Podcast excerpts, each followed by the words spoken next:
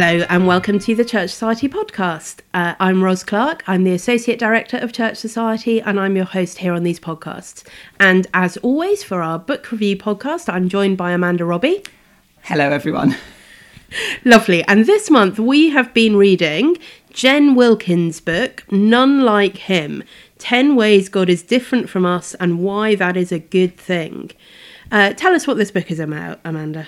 Well, it is a book of doctrine, but it's not boring. Gosh, there you go. A book about doctrine that is not boring. It's a book uh, specifically about what, uh, in technical terms, is called theology proper. That is to say, it is about God, it is the doctrine of God. And she picks on a, a very specific uh, set of that. So it's not about the Trinity, it's not about uh, God as Saviour. She picks on um, she uh, what again the technical term for which would be the incommunicable attributes. That is the things which God is that we are not. So what's what sort of things uh, is she talking about? Well, yes, uh, things with long. Often yes. involving long words, so uh, infinite and involving in. So infinite, incomprehensible, self-existent, self-sufficient, eternal, immutable, omnipresent, omniscient, omnipotent, and sovereign. Yes and and I like that she um, she sort of has a little ex- explanation of what those things are, um, mostly in terms of infinite. So the God of infinite mystery and infinite creativity and infinite sameness. So it gives you a, a little kind of clue as to what those kind of chapters are going to be about. Amanda, as you were reading this, were there things that you had not thought about before? I don't know that in our churches we talk a lot about these sort of attributes of God? No, I think that I wasn't sort of surprised by anything. I, I hadn't thought, oh, God's not like that. Yeah. But I think it's that this idea that God is like that and we aren't, that contrast that she mm. is very, very clear about and helpful, uh, which I hadn't really given yeah. much thought to. Um, so, you know, of course, I know that God is omniscient, he sees everything, he knows everything. But the way that she puts it out and the way she thinks helps us to think about that. Yeah, really helpful and um, challenging.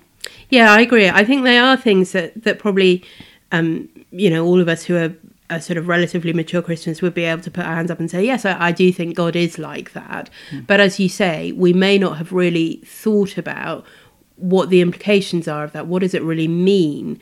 that God is infinite, for example, or that God is eternal.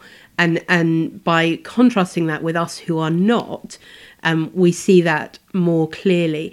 And so that's the sort of structure of each chapter, isn't it? She sort of begins by explaining what God is, and then talks about um, what it is like when we try to be like that, yeah. when we try to um, rival God, as she puts it. So when we think about uh, ourselves as self sufficient yeah. uh, or immutable, um, that was one which was a real sort of um, intake of breath moment for me because obviously I know God does not change and I do change.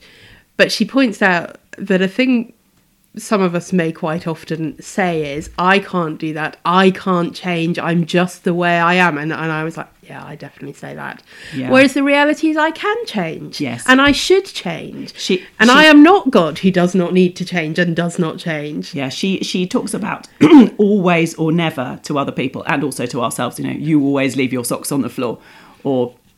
Uh, yeah, you never remember to shut the door when you go out.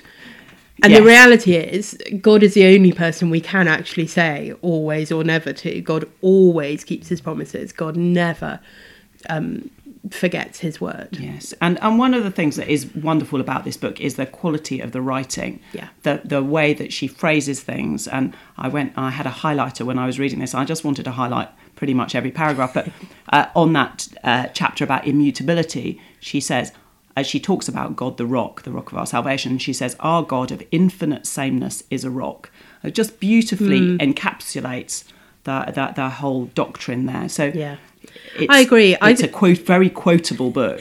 It is. I've, I've um, complained before about some of the poor quality writing that we put up with in some Christian books, um, and this this really shows that you can write about big, complicated, difficult doctrine and do it in a way that is so readable, very accessible, and as you say, very beautifully written. It's you know it's a it's a really really great book in in so many ways isn't it? I wonder um amanda if you just want to pick out one or two of the things uh, that particularly struck you about uh, what god is like that they're encouraging to you Yes, well, as I said, it's all very quotable, and I could go through the whole bit. Um, I think the self sufficiency of God was uh, something I'd probably not really thought about in great detail before, um, but also contrasting that with our neediness, and that actually we're created to need, uh, particularly, um, other people Yeah. and relationship. And, and that is, um, but that God does not need our relationship. He didn't make us because He needed us to love. So there's a real beauty in that. Um, and uh, He talks about uh, yeah, the the energizer. God is not. God in the flesh was not a human vi- version of the Energizer Bunny. Yes. Uh, to set aside the plate spinning, ball juggling, pink bunny idolatry of self sufficiency that we can keep going by ourselves, uh, not needing anything. Only God is self sufficient. Only God has no needs. Absolutely. I I um uh, have made a n- note on that page as well. You know, we're not needy because of sin. We're needy by divine design. And as you say, that's such a countercultural thing um, in our society where where we're taught to want to be independent, um, financially independent, but but also sort of emotionally independent and. Um, even within families and certainly within communities, we, we feel like it's a sign of weakness or failure to admit that we need other people. Um, I like that she she has several um, ways of helping us see how we might have a false uh, self sufficiency, both in terms of relying on God and others. So if we've stopped relying on God, we'll be prayerless, we'll be forgetful, we'll get angry in trials, we won't be convicted by personal sin.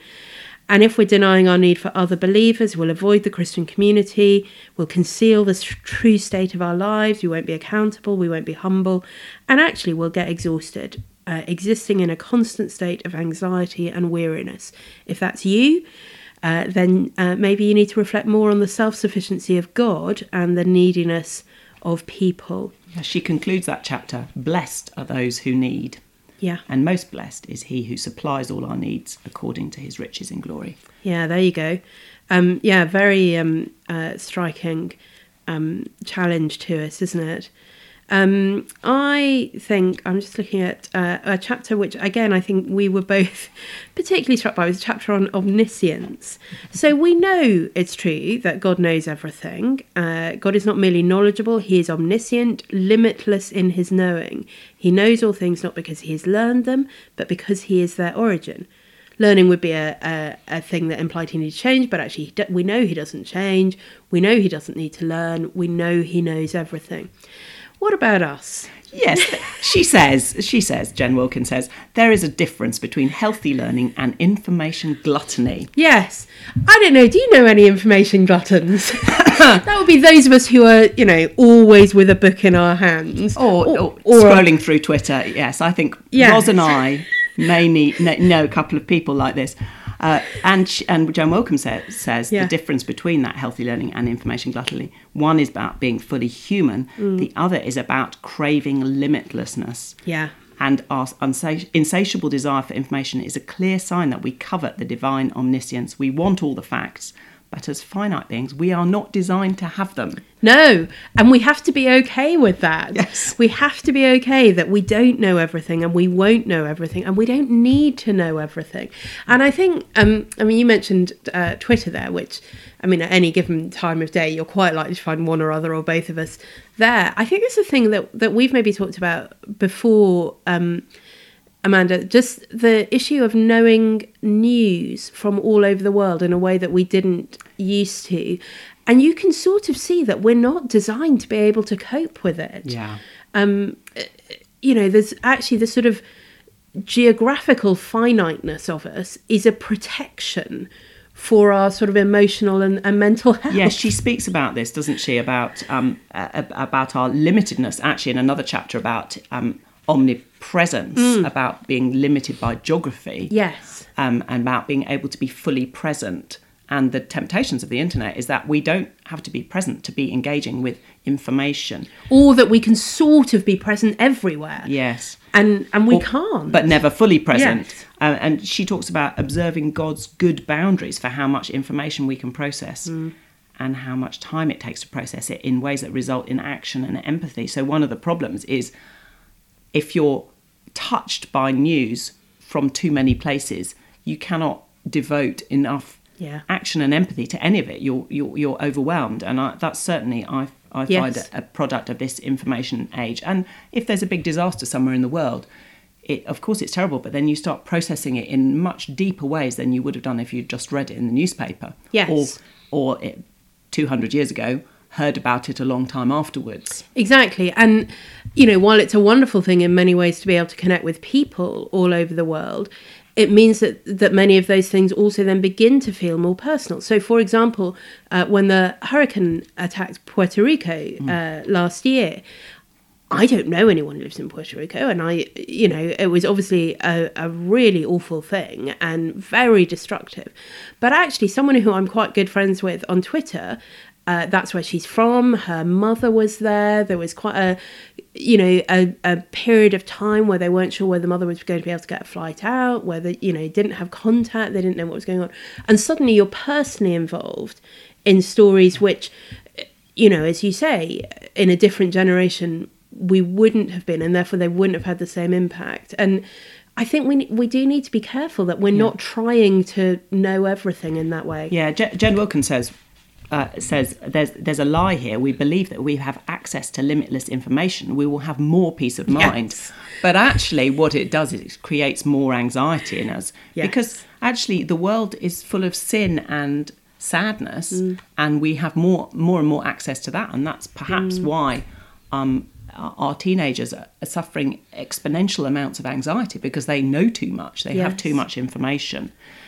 Yes, very helpful. Um, I did. I really liked uh, a little bit in this chapter where she has a little go at um, Apple products. I, I don't think she specifically thinks Apple are any uh, much worse than Android or, or Windows or whatever. But she says there is a good reason why Apple's products, iPod, iTunes, iMac, iPhone, all share that common lowercase letter. At first glance, we assume the letter I stands for information, but of course it doesn't stand for anything. Information is not what Apple's products make much of. They make much of I.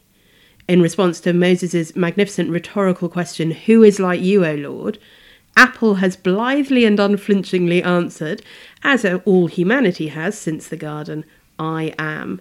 I was just like, yeah, actually, it is. There, there is also that it's all about me. I can curate my feed. I can be in charge of everything that I listen to and everything that I watch, and and that feeds my uh, ego um, in all kinds of ways. Um, one of the things I, I thought was good about this book, I must admit, I didn't have time to do it because I was reading it uh, just over the last couple of days so that we could talk about it, were the um, sections at the end of each chapter. Yes, very much so. Um, so in the first chapter, she sort of gives some ideas of, of how you would use that. So she has sort of a, a handful of verses and suggests that you might um, get a journal in which you copy or paraphrase each of the verses for meditation. Uh, note what each adds to your understanding of the attribute covered in the chapter, and then uh, there are some questions which you can answer, and then um, uh, a sort of write a prayer. Um, and the the right prayer always begins with uh, a sort of confession, um, and then some asking God to show you how to change and praise uh, for God for His attribute that He has. Yes, I, I liked this. It's, it's quite Anglican to have written prayers, isn't it? Yeah, And I, I think there's a real there there is a real discipline in doing that when you write something down. You could, as I was going through the book again, also at pace, so I didn't really have time to do the journaling side of it. But I, I was sort of praying some of these things in my head as I just reflected on the question. But that's very different from writing it down because you have committed yourself to paper. Uh, it it does. It, I think it would be a very helpful thing to do. I think that's right, and writing your answers to the questions as well, and, and as you meditate on those verses, to really let some of these lessons sink in, um, and not just rush straight to the sort of application for us, but also spend time reflecting on the the sort of awe and, and wonder that God uh, is God. I can't remember which chapter it was, but she has that little illustration of being at some amazing um, place with beautiful landscape and scenery, and there's a, a couple there with their eight year old son who's playing a video game on his phone and, and not looking at it. But that idea of just stopping to to um, be awestruck by the God um, who is all of these things that we are not. Yeah. I think that's something that I I felt like I wanted to go back and do um, after reading this book was not just move straight on to to me, but actually stop and and think about him. Yeah, and this is a book about God, and I think that's the that, that the key thing is that it, it raises your eyes to the Lord and His character, His attributes, and particularly though when when you're thinking about attributes of God which are not like us, it sort of you know makes your eyes open wide. Really, you're, Yeah. you you are one. You start to wonder, and awe was the thing she talks talks Yeah, about, she isn't she? At, Yeah. uh, in when she's talking about. I think that chapter with Yes, that I, I can't remember we which can't one remember it was. which chapter. Um, but yes, But yes. she- um, it's uh, th- that we do. It's very easy not to have that awe Yeah. because we live in this um, this world where everything is not. You know, we, we, we're thinking that things aren't so big, and we Yeah. want to cut things down to size, and we want to make God like us. Exactly. We she's- we make God, uh, yeah, someone who is like us in lots of ways, and and then miss, yeah, miss miss who he he really is. So I guess, and we've talked um about the sort of content of the book. It is a book about um, doctrine. Uh, and as you say, a book about doctrine which is not boring, which is quite a rare thing. And I would say, I mean, I, we were trying to think earlier about whether there are other popular level books. Um, you know, this is very readable. I think you could give this to, to many people in very readable and very applied as well. So it's not an, a, a tone where you think, "Oh, well, that was interesting," Mm. But, what do I? actually- Yeah, exactly. I mean, it change. Changing. It's going to change the way that you pray. It's going to change your attitudes to all kinds of things. It may uh, change you in all kinds of ways. Um, so, who who would we recommend would read this? Yeah, I would think a, a keen Christian, Yeah. who wants to know God better and to know more of Him. Um, Yeah, I you think. mi- might use it in a, in a small group because it has this, you know, read a Mm. chapter, do the reflection, come together and share. I think would be quite a, an encouraging thing to do. Could be lovely. Yes, I agree. Um, I think that's right. I don't. I don't know how keen a Christian you'd have to be. I mean, I think you know. Obviously, you have to be willing to Keen read a enough to- read to a Christian book. book, yes. um, but I, I think. Um, I mean, I, I could sort of imagine a, uh, you know, a reasonably keen teenager could read this. Uh, somebody who just really, uh, yeah, wants to know more about God. I, I would just say, well, that's that's the book to put it in your hands. Why is it important? Because we don't do, I think, in our churches a lot of doctrine teaching. You know, in most evangelical churches, we get, you know, systematic consecutive exposition of the scriptures. And I, I am not saying in any way that we should stop doing that. But it can mean that they're, you know, like you were saying at the beginning, these are things which you sort of know, but have not really necessarily had time to, to pause and reflect on properly. Not being fully present with in, in uh, Exactly. Jen Wilkins' And- language. and I, I think that is a, a that is a sadness to me. I think we've got quite a lot of very doctrinally unclear and untaught people in our churches. Why is doctrine so important for people? Why why can't they just say, well, you know, that's for you know my vicar to, to decide, and I'll just I, th- I think there's this thing where um, we have um, week by week we're learning the scripture. We we we know more of God through that way, but uh, putting that together is something we don't do. Um, some of us might, but you know, you might need five years of expository preaching to put together some sort of doctrine of who God is. So to have it accessible and then to be listening with that in mind, I think it, it can be really helpful because you are you're able to say, oh, okay, yes, this is reminding me of God's immutability, or or that um, I need to change, but God doesn't, I, or it, you know that I I need God, um, Yes. but he doesn't need me. Those, all those things um, that we will we will hear our preaching differently if we have Yeah. got that bigger view. It's a it's a sort of it's a big bird's eye view of of the whole of Scripture, isn't it? Doctrine. That's what it is. Exactly, and um, and working out how those things fit together. But I also think doctrine is the sort of bedrock for how we do ethics, for example, how we do um, pastoral care.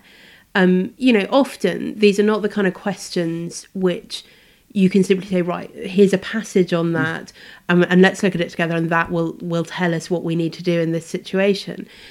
More often you're having to kind of do as you say that big picture thinking bringing things together thinking well what do we know about what god is like? What do we know about the human condition? What do we know about the salvation that's in christ? And i think um Th- well, this is what makes the application in this book so good because it is big things about God, and then oh yes, well that means that about us. Exactly. It's not, oh, doctrine is just a theoretical thing up there. Actually, doctrine is is at the heart of what it means to be a Christian. You know, if we say we, we believe in God, well, what God do you believe in? You know, we say we believe in the God of the Bible, that's great. What do you know about what that God is like? Actually, do you know that He's someone you can trust? Well, actually, we do because we know He doesn't change. He's eternal, He's omniscient, He's omnipotent, He has authority, all of those things. Just- okay, you just- can trust Him then. Just looking at the chapter on um, God is eternal, um, the, the application is to let go of the past and let go of the future and to live fully, today fully. So a lot of us pastoral problems, people will be struggling to let go of the past or um, anxious about the future. Yeah. those are those are things which doctrine does really address. If you can come in and say, well, okay, that it, that is how you feel because you are not eternal, but we have a God who is. Let's put things in that context. Let's understand what therefore it means uh, that He is in control. There's there's great reassurance and relief from knowing that God is God and, and we are not, in in all kinds of ways. Um, so I think I mean, is it it is something. Um, which I'm a bit sad that that we don't do more. I guess not just in churches, but in um, things like conferences and and conventions and things. And I I wonder if I don't know, um, particularly uh, for women. I I sometimes feel I don't know. I, you can tell me if your impression is similar, Amanda. Whether often I look at a sort of program for a women's conference or convention or whatever, and it's it's sort of here's a seminar on how to be a wife, and here's a seminar on how to be a mother, and here's a seminar on how to be a single person, and here's a seminar on how to, uh, you know, live some aspect of your life, and it's not that it's not good to think about those things from a Christian point of view, of course, but I do wish sometimes we spent a bit more time thinking about God and being awed by Him, and that might help us a bit more in knowing how to be wives and mothers. Yes, I think I think that you know, women are often relational in the way they want to do theology. So then we want to talk about our relationships and put the theology in it. Mm. But actually, the the key relationship is our relationship with the Lord, and unless we know what He's like, actually, our our theology is going to be impoverished. Yeah. And I agree. We sh- we do need to do this sort of thing with in our conferences and um, in our in our teaching women's programs meeting, in some yeah, way. whatever we're doing. Yeah. So maybe we should get to the sort of what I feel is slightly the elephant in the room with this book. Just who would you say this book is marketed at? It's got pink flowers on the front. Who do you think? Yes, it's got this nice mint green, shiny cover with sort of slightly dead looking roses and other flowers on it. Faded. Um, and uh, the opening uh, introduction on becoming a God fearing woman and the closing reflection. Um, is about sort of being fearfully and wonderfully made, and I you pointed this out, and I did love it that she begins the introduction and the uh, conclusion in the same way. If you had told me five years ago that I would one day write a book for Christian women that had quote from different chapters different i probably would have punched you in the face. And i i sort of thought from that moment oh i'm going to get on with you. Um so those two chapters at the beginning and the end they do set this in the context of being a book for women don't they?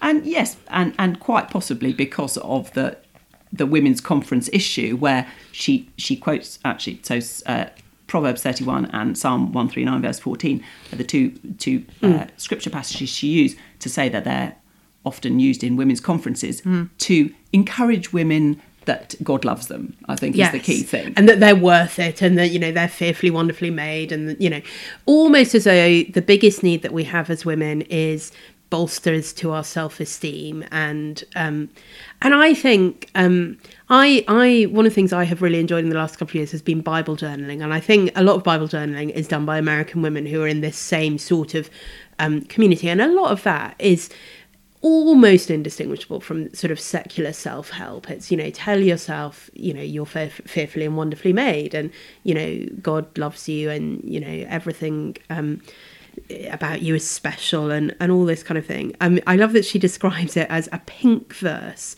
Some of these verses that are um, commonly used uh, in in that kind of setting is it a pink verse? Um, but she makes the point in that final chapter that actually the point of Psalm 139:14 is not so much that we are fearfully and wonderfully made, but that we should praise God who made us that way. And actually, the the psalm is not about us; it is about God. And, And in it- fact, she she she finds all these attributes that she has uh, written about in the book in that psalm, and she highlights them.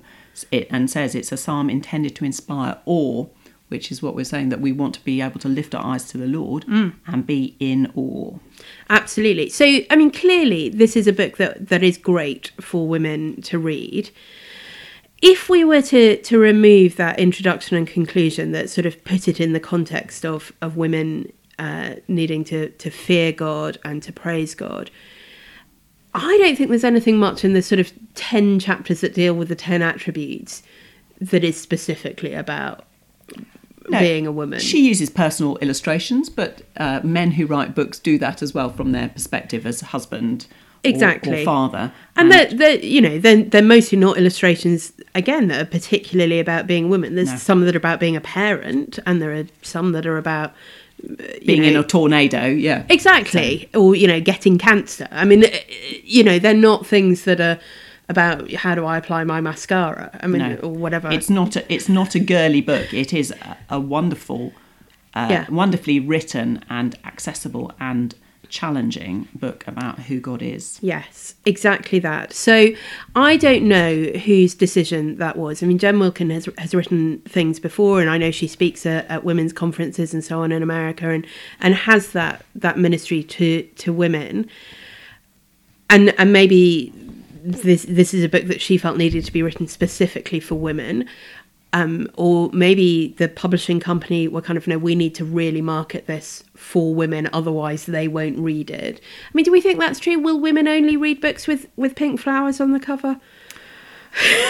I, I would hope not. I, But I would hope not too, but if you are listening to this and you are a man, Yeah. do not be put off by the cover. No. Because it is a truly excellent book. If you're a woman listening to this, and do not be put up off by the cover thinking it's going to be fluffy. Exactly. I think that's right. I think, I mean, I'm a little bit sad if women will only read books that are somehow gendered in the way that they are marketed. And I'm a little bit sad that if men will only do that as well. So and we, were- we were talking about Andrew Wilson's Incomparable as, as possibly a sort of equivalent popular level book that's, again, doing sort of theology proper.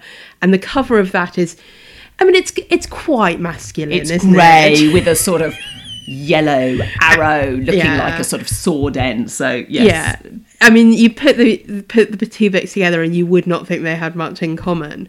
Um, and I do think that's sad if Christian publishing has become very gendered, and and you know, you sort of notice that in the way that Bibles are produced these days, and and it, yeah, I I do slightly worry because we are Christians before we are men and women. Um, and we are certainly Christians before we are wives and mothers. Yes, and we we all need to know about Mm. the doctrine of God. We need to be in awe of Him, and the more that that happens, the the closer our work, walk with Him will be. Great. On which note, please go and read this book. None Like Him by Jen Wilkin. Uh, and we'll be back next month. I don't have we we haven't We decided haven't yet. decided. We will have a, a post podcast meeting to decide. I We'll expect. let you know what we'll be reading uh, next month. Meanwhile, if you've read None Like Him, or indeed if you've read Incomparable, you have thoughts about that, uh, comments on what we've talked about, we'd love to hear from you. You can leave a comment on our Facebook page, you can tweet us at Church Society, you can email me, uh, ros at churchsociety.org. And please, if you're enjoying the podcast and you uh, think you know people who might also enjoy them, do share the link. Thanks for listening.